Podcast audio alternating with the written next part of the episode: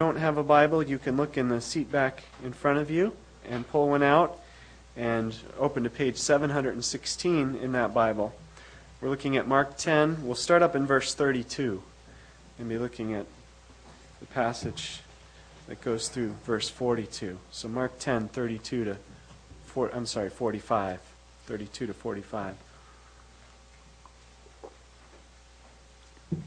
Several years back, Christianity Today magazine told the story of Marion Mill. She was born in a fairy tale royal palace in Hungary, and her first spoon was a gold one. They sent her to school in Vienna, and she became an actress there, and she fell in love with a young medical student named Otto. Otto and Marion married, and they went to live in Hollywood, and there, as they set up house, he began to dabble in movies and he eventually became the internationally famed movie director Otto Preminger.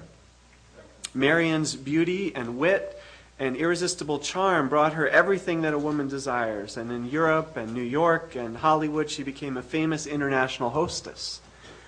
But Otto's princess could not handle the fast life of Hollywood, and she went into alcohol and drugs and numerous affairs.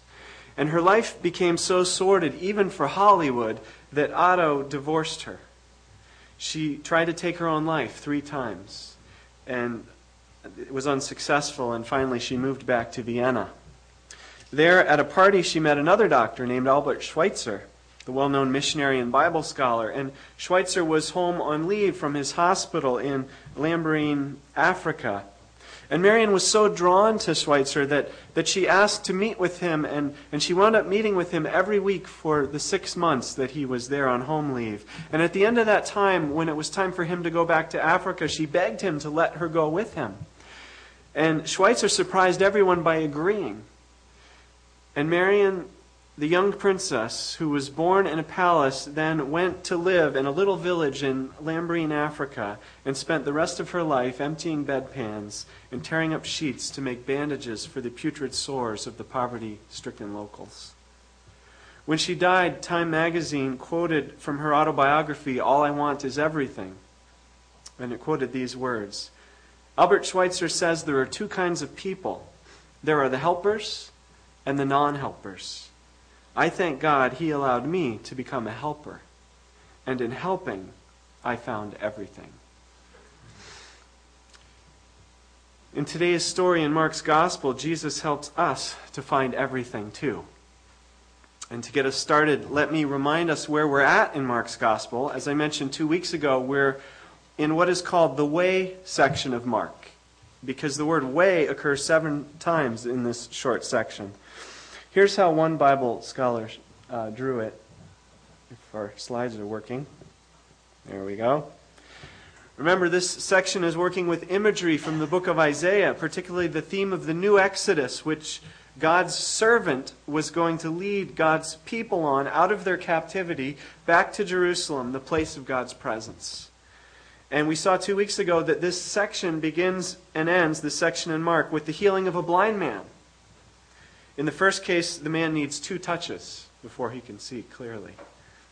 In between those two healing miracles, Jesus teaches three times about the cross along this way. Jesus is trying to give his half blind disciples the second touch that they so desperately need. So today we're going to look at the third of these second touches, the third time that Jesus teaches his followers about the way of the cross. And I find the opening sentence of this story in verse 32 to be striking and gripping. They were on their way, there's that word way, up to Jerusalem, with Jesus leading the way. And the disciples were astonished, while those who followed were afraid. What a picture. Jesus has set his face toward Jerusalem, and all that he knows awaits him there. He's striding there purposefully ahead of his followers, and they're straggling along behind, and they're full of fear and astonishment. They're still half blind. They don't yet get the way that Jesus is going to be king. And along the way, Jesus has warned them twice already of his impending, impending death. And if you read Mark uh, 9 and 10, you also see that Jesus has been spelling out for them graphically and practically what it means for them to follow him as a crucified Messiah. It means they must lose their lives to find them. It means they must become last if they want to be first. They must become servants if they want to be great. It means they must remain faithful to their spouses when it would be easier to run away. It means that they must use their riches to bless the poor if they would enter God's kingdom. A kingdom which Jesus says belongs to helpless, weak children. And the disciples must humble themselves and become like these children if they want to enter this kingdom. And for taking such troubles, Jesus assures them they will receive persecutions. No wonder those following Jesus are astonished and afraid. I mean, if you read Mark 9 and 10 and you are not astonished and afraid, you better go back and read it again. I mean, some people think of Jesus as gentle Jesus, meek and mild, and, Jesus is that, but Jesus also has a fierce side. He isn't afraid to challenge and to undo us when that's what it takes. And that is what it takes if we are ever going to become the people God longs for us to be, and if this world is ever going to be healed. Preachers, for good reason, like to quote C.S. Lewis at this point, or on this point, where in, in Lewis's Narnia books, he, he portrays the, the Jesus figure in the story as Aslan, a, a great lion who is not safe, but who is good. That's Jesus. Notice Jesus hasn't given up on his followers, quavering though they may be, as they tag along behind him. And they haven't given up on him. They're still drawn to him, they're still following him. Then Mark tells us that Jesus pulls aside his 12 closest disciples and he tells them in detail all that will happen to him in Jerusalem. For the third time, the final time along the way of the new Exodus, Jesus predicts and reinforces his impending death. Jesus knows what is going to happen to him in Jerusalem, and he's striding resolutely toward that fate. Now, let's step back from that picture and, try to put Jesus and his disciples at this moment in the context in which they lived. They didn't live in, in a kind of relatively stable, business as usual time like we live in now. No, the situation that they live in was more like the unstable, war torn, or, or more like that of an unstable, war torn third world country. That's the time, the place they lived in. Israel was under Roman occupation. The majority of people lived in grinding poverty. The economic deck was stacked against the common people, while a few elite folk got filthy rich. The security situation was tenuous. Parents always sent their kids out in the morning, always wondering and praying about whether those kids would come back home at night. There were often grisly stories circulating of some unfortunate person who experienced horrible, cruel injustice. And God's people must have been wondering where were the promises of God for his people during this time? We saw when we looked at the book of Isaiah that, that God had sent his people to Babylon into captivity centuries before because of the people's sins. And while God in his mercy had then brought the Jews back to, to their homeland in the days of Cyrus the Persian, the people never really got their freedom again. Things never really turned around for them. They had to serve the Persian Empire after the Babylonian. And then it was the Greek Empire under Alexander the Great and those who came after him. And now the Romans were their overlords. And the Romans were harsh and oppressive. And from a Jewish perspective, of course, they were dirty and unclean and godless too. And the Jews badly needed salvation. God's people still needed that new exodus that Isaiah had promised them out of captivity back into freedom as God's people where they could enjoy God's presence again and flourish. And historians tell us that this was a pervasive longing among the Jews of Jesus' day. They were longing for this new exodus, for, for freedom. But, but how would it happen? Well, various groups among the Jews had their own ideas. And, and for all of them, this was both a deeply religious and a deeply political struggle. The Pharisees felt that holiness was the key. If they could just get all of God's people to behave, to be holy, then God would surely return and rescue his people. The Zealots felt that faithful resistance in God's name was the key. If enough people just had the courage and the faith to stand up for God and to risk their lives for His cause, then surely God would side with their revolution and grant them victory. And in the past, when these revolutions hadn't gone well and pious warriors had been martyred for what they saw to be God's holy cause, the zealots took comfort in the hope that somehow the shedding of their faithful blood would in some way atone for the sins of God's unfaithful people and regain God's favor for his people. Well, Jesus shares the aspirations of his fellow Jews. He, he longs for his people to be free, and, and he is zealously willing to give everything for that cause. But Jesus' own understanding of how God would bring that salvation about and of his own role in it is radically different. From Jesus' own study of the scriptures and his prayerful and obedient attentiveness to the Father's voice and the Father's will, and from Jesus' own self understanding of who he was as God's Son and why he had come, Jesus, unlike anyone else, has come to understand and to embody God's real heart on the matter. And this heart can be explained in terms of the conjunction of two passages of Scripture which were very popular in Jesus' day Daniel 7, which spoke about one like a son of man and Isaiah 53, which spoke about a suffering servant.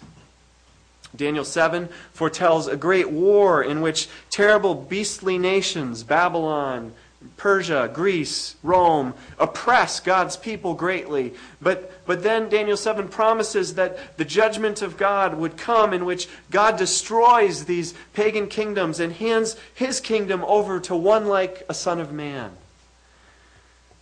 Isaiah 53, as we saw several weeks ago, laments the great sinfulness and failure of God's people who are in exile and describes a suffering servant whom God would punish and crush so that God's people can be forgiven and reconciled to God. Now, for the Jews of Jesus' day, they loved the idea of Daniel 7.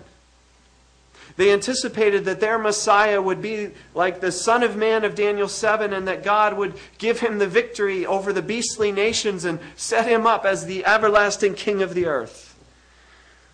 The suffering servant of Isaiah 43, though, was always an enigma. No one ever seriously considered that, that this servant would somehow be the Messiah they were looking for. Jesus alone saw that these two figures were one and the same. Jesus saw that it was God's heart to give his people victory, to, to rescue them from their enemies, and, and to give them an everlasting kingdom. Daniel 7. But it would happen, Jesus knew, through suffering and defeat and self sacrifice. Isaiah 53. Not through the Pharisees' program of making everyone keep a bunch of religious rules. Not through the Zealots program of gaining the kingdom by force, of dying in battle as some way of atoning for sins or forcing God's hand to come and take their side. Instead, Jesus knew that God would both defeat his enemies and redeem his sinful, unfaithful people through a servant who would freely and peaceably give his life as a ransom for many. And lacking any other servant willing or able to take on this task, God took it on himself. In Jesus, God himself came to be our servant and to give his life in our place as our ransom.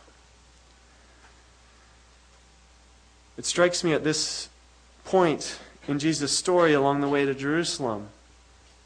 Jesus is out in front of his disciples, he's leading the way usually throughout the Gospels, you get the sense that Jesus is kind of strolling along and his disciples are all around him, right? But not now. Not now. Now, Jesus is out in front. When it comes to humility and to service and even to death, God is out in front, leading the way, the first one into battle, so to speak. Brothers and sisters, this is the heart of God here. God, though high and holy and lifted up, would rather come down and humble himself and serve us, sinful and selfish though we are, than stay in heaven and enjoy himself up there. That's what God is like. God will pay our debt.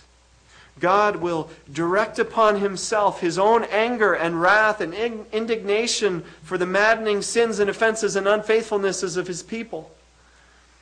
God will give generously to us. God will serve us so that he may win us back, so that he may love us. That is God's heart. In 1878, Queen Victoria's daughter, Princess Alice, died at age 35. And in announcing this tragedy to the House of Commons, Prime Minister William Gladstone told the touching story that the princess's little daughter had contracted diphtheria, a life threatening disease at that time. And the doctors warned the princess not to endanger her own life by breathing her child's breath. But once, when, when the child was struggling to breathe, the mother, forgetting herself entirely, took her little child into her arms to keep her from choking to death. And, and the little girl, rasping and, and struggling for her life, said, Mama, kiss me. And without thinking of herself, the mother tenderly kissed her daughter and contracted diphtheria and died. Real love forgets self. Real love knows no danger. Real love doesn't count the cost. That's the impulse of God. That's what we see in Jesus as he's headed resolutely to the cross. And then Jesus says, If you'd like to be a part of my kingdom, come join me in living out the heart of God. Follow my example of real love. After all, this story is not only the third time that Jesus declares his intention as our Messiah King to die. It's also the third time that Jesus has attempted to show his followers that this means they too must give up their lives in love for the sake of others. And alas, it's also the third time that the disciples completely miss all of this. They're still blind. Two weeks ago in Mark 8, we saw that the first time it was Peter who didn't understand. The second time in Mark 9, it's all 12 disciples. And now the third time, it's James and John who blow it. Jesus' other top three. In other words, none of them get it. None of Jesus' closest followers have eyes to see. None of them are immune from arrogant, selfish hearts. Maybe this gives us some comfort. But we got to read the book of Acts too and see that they did get straightened out, and we are too, too. Well, somehow in today's story, James and John managed to look past everything that Jesus has been telling them about his humiliation and death. And all they can think of is the glory and the victory when, when the Messiah is crowned king in his kingdom. And they only ask to be his top right and left hand men.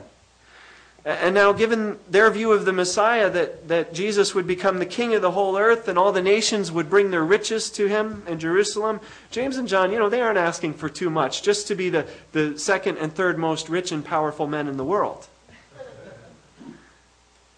Could there be any greater contrast between God's heart and human hearts?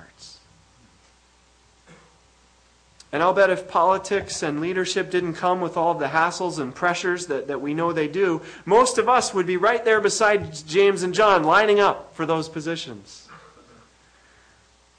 The other ten disciples are, they're, they're indignant with James and John. How dare they, those two backstabbers, those power grabbers, going behind our backs, sneaking in, trying to get the best spots without giving us a fair chance. And meanwhile, Jesus, their leader, is headed for a cross, laying down all power and all privilege. Can you see the discrepancy, the scandal in all of this? Can you see it in your own life? When you want for yourself better treatment than your Lord, your King, claimed for himself. Well, Jesus corrects us in verse 43. He says, Whoever wants to be great among you must be your servant. And whoever wants to be first must be the slave of all. That's what life looks like in the kingdom that Jesus has come to establish. And it's what it looks like among the people he's come to save. So let's take a little time to get our minds and our hearts around this. Let's let it sink in. Let's begin by noticing that Jesus doesn't fault us for wanting to be great. It's fine to want to be great, just like it was fine for Marion Mill to want everything. But here's the catch most of us are looking for greatness, most of us are looking for everything in all the wrong places. A.W. Tozer put it this way He said, From the words of Jesus to his disciples, we may properly conclude that there's nothing wrong with desiring to be great, provided, first, we seek the right kind of greatness.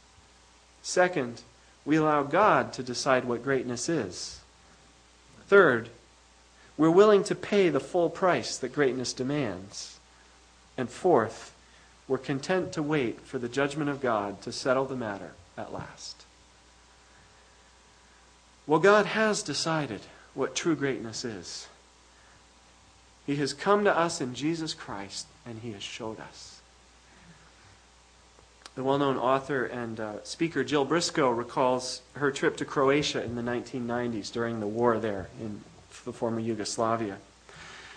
She says, In Croatia, I was asked to speak to a church gathering for about 200 newly arrived refugees Refugees from this area of the world are mostly women because the men are either dead or are in camp or fighting. This group of Muslims, Croats, and a few Serbs had fled to a church on the border of a battered Croatian town. The town was still in danger of sniper fire and bombing, but the church had escaped because there were apartment buildings between it and the guns. The attackers had tried to fire shells over the apartment buildings, to the church, but they hadn't managed to do it, and so the church that became a refuge and uh, a receiving and a feeding place. We worked all day visiting with the refugees, and at night a service was held in this huge old church, and I had to speak. I didn't know what to say. Everything I had prepared seemed totally inadequate. So I put my notes away and I prayed, God, give me creative ideas they can identify with. I told them about Jesus, who, as a baby, became a refugee. He was hunted by soldiers, and his parents had to flee to Egypt at night, leaving everything behind. I could tell the people began to click with what I was saying. I continued telling them about Jesus' life, and when I got to the cross, I said, He hung there naked, not like the pictures tell you. They knew what that meant. Some of them had been stripped naked and tortured. At the end of the message, I said, All these things have happened to you. You are homeless. You have had to flee. You have suffered unjustly. But you didn't have a choice. He had a choice. He knew all this would happen to him, but he still came. And then I told them why. Many of them just knelt down and they, they put their hands up and they wept. And I said, He's the only one who can really understand. How can I possibly understand? But He can. This is what people did to Him. He's the suffering God. You can give your pain to Him. That's what makes God great.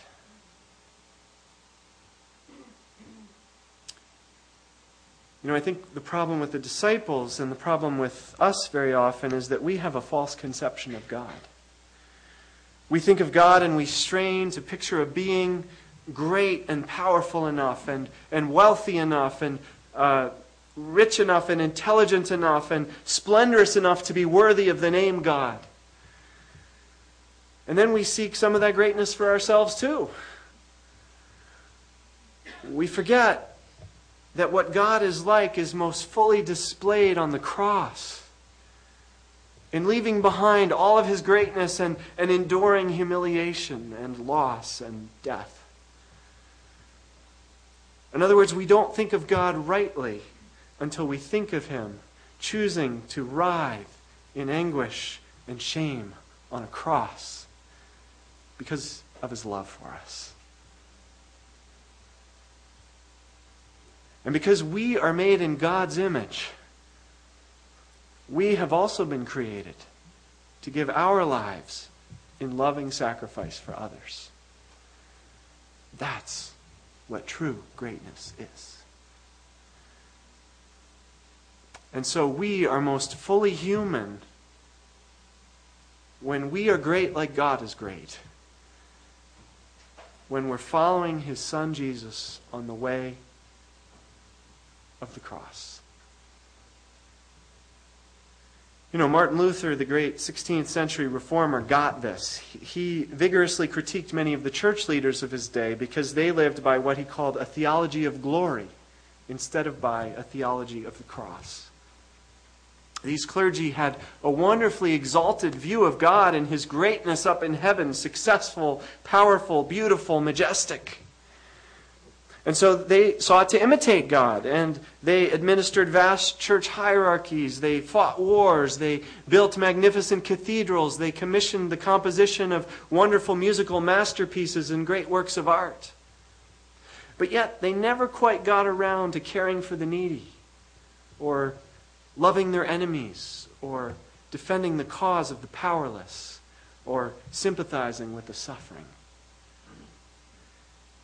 But Luther insisted that they needed to get their eyes back on the cross. That that's where God is best revealed, that, that that's where God is most glorified. Which is why when Jesus finally is raised up and glorified in the Gospels, it isn't James and John who are found at his right and left hand sides, but it's two crucified criminals.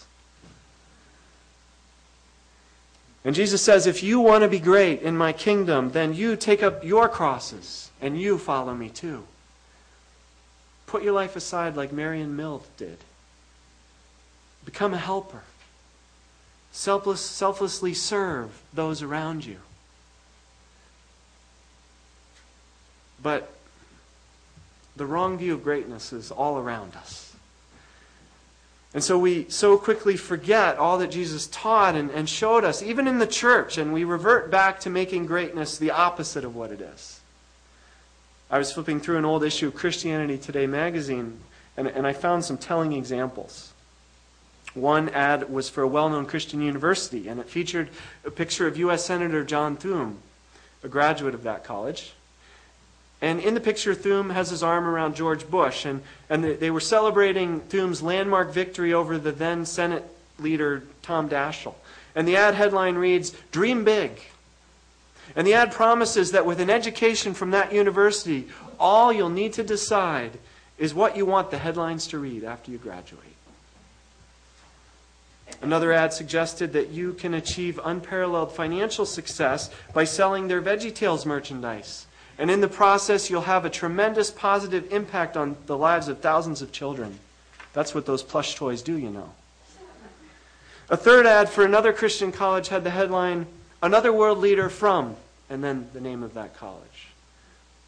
And then there were my favorite two ad headlines. It's good to be comfortable, and your comfort is our business. Both ads for companies selling uh, cushioned church pews. So, how do we follow our crucified Messiah in a world and in a church which is so enamored with glory and greatness? I'm not saying it's necessarily wrong to be well educated or to be a world leader if God has gifted you and called you to be that.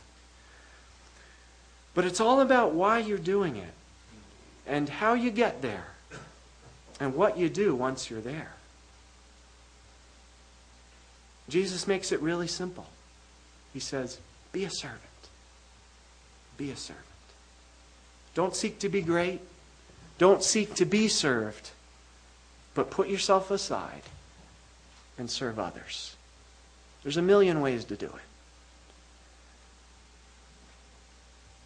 And every way is one more little instance of Jesus being king and of his kingdom breaking into this world and of us becoming truly human and truly all that God has created us and saved us to be. May we be a community of such people. Let's pray.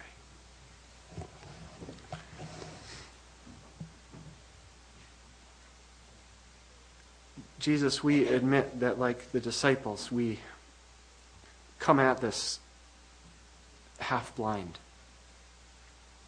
And yet, you are touching us as you touched them through your word, through your example.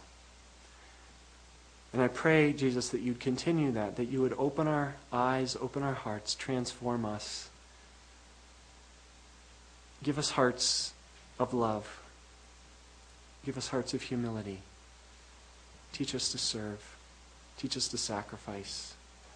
Teach us to love wherever love takes us. In your name. Amen.